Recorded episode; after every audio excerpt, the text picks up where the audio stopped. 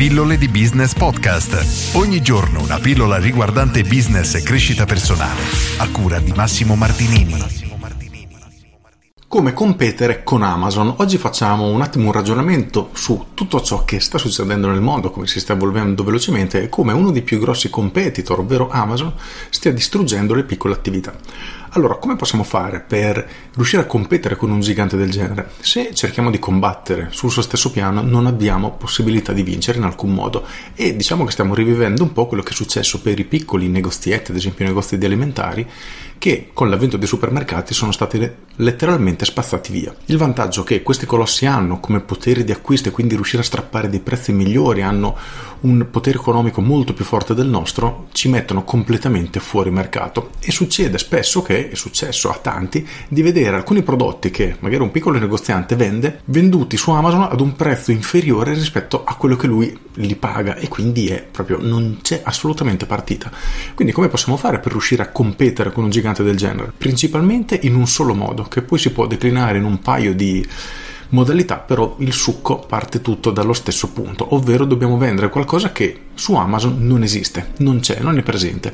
E cosa significa? Che se vendiamo ciò che è già presente su questo grande e-commerce non abbiamo assolutamente alcun tipo di speranza di vittoria, veramente non ce n'è perché Amazon fornisce un servizio cliente che noi non possiamo assolutamente neanche immaginare, un tempo di spedizione veramente veloce e gratis per gli utenti Prime, cosa che un piccolo negoziante non può fare, prezzi che sono talmente competitivi che davvero non possiamo, quindi se siamo dei rivenditori che vendiamo cose che sono già presenti su questo gigante è molto molto duro riuscire a sopravvivere. Però nonostante su Amazon ci siano milioni, centinaia di milioni di prodotti, non ha assolutamente tutto e nel mondo continuano ad esistere tanti negozi ultra specializzati che hanno diversi prodotti che non si trovano altrove e questo già è un ottimo punto di partenza per riuscire a competere. Ad esempio sono un appassionato di giochi da tavolo, una discreta collezione e i giochi che cerco io da aggiungere alla mia collezione non si trovano su Amazon perché sono troppo di nicchia, quindi sono costretto ad acquistare online su negozi molto specifici,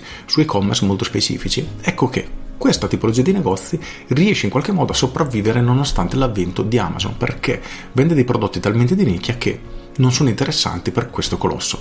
E questo è il primo dei modi. Il secondo modo consiste nel vendere qualcosa che Amazon non può assolutamente avere. Cosa significa? Vendere qualcosa creato da noi, che può essere qualcosa riguardante la nostra esperienza, perché se noi vendiamo un determinato tipo di consulenza, magari siamo dei commercialisti specializzati in un settore fiscale particolare, e quella è una cosa che facciamo noi e non può essere replicata su Amazon. Oppure, ancora meglio, se noi produciamo dei prodotti, abbiamo un'azienda che fa qualcosa, quel qualcosa è nostro di fatto, non può essere venduto su Amazon se non siamo noi stessi a proporlo.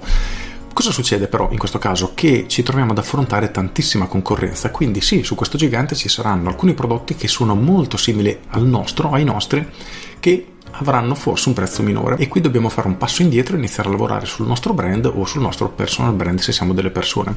Cosa significa? Che prendiamo ad esempio l'iPhone. Tante persone spendono migliaia di euro per acquistare questo telefono quando un telefono da 200-300 euro concorrente fa più o meno le stesse cose. Eppure le persone preferiscono spendere di più perché vogliono quel determinato prodotto.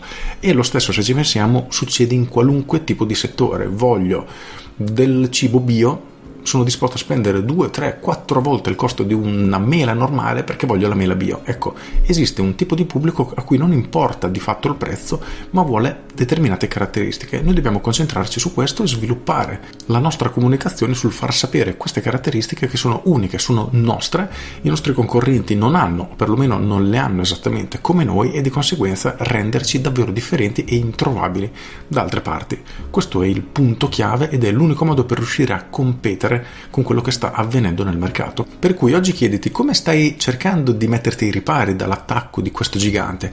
Hai la possibilità di riuscire in un modo o nell'altro a resistere producendo un qualcosa di unico, offrendo un prodotto unico, un servizio unico che non sia acquistabile lì e che sia effettivamente diverso dai tuoi concorrenti? Se la risposta è no, inizia a ragionarci, a rifletterci attentamente perché il futuro potrebbe essere molto amaro. Con questo è tutto, io sono Massimo Martinini e ci sentiamo domani. Ciao! Aggiungo, qualcuno attribuisce il successo di Amazon anche al fatto di non pagare le tasse, sfruttare i dipendenti, eccetera. Sono cose che in alcuni casi sono vere, in altre cose meno.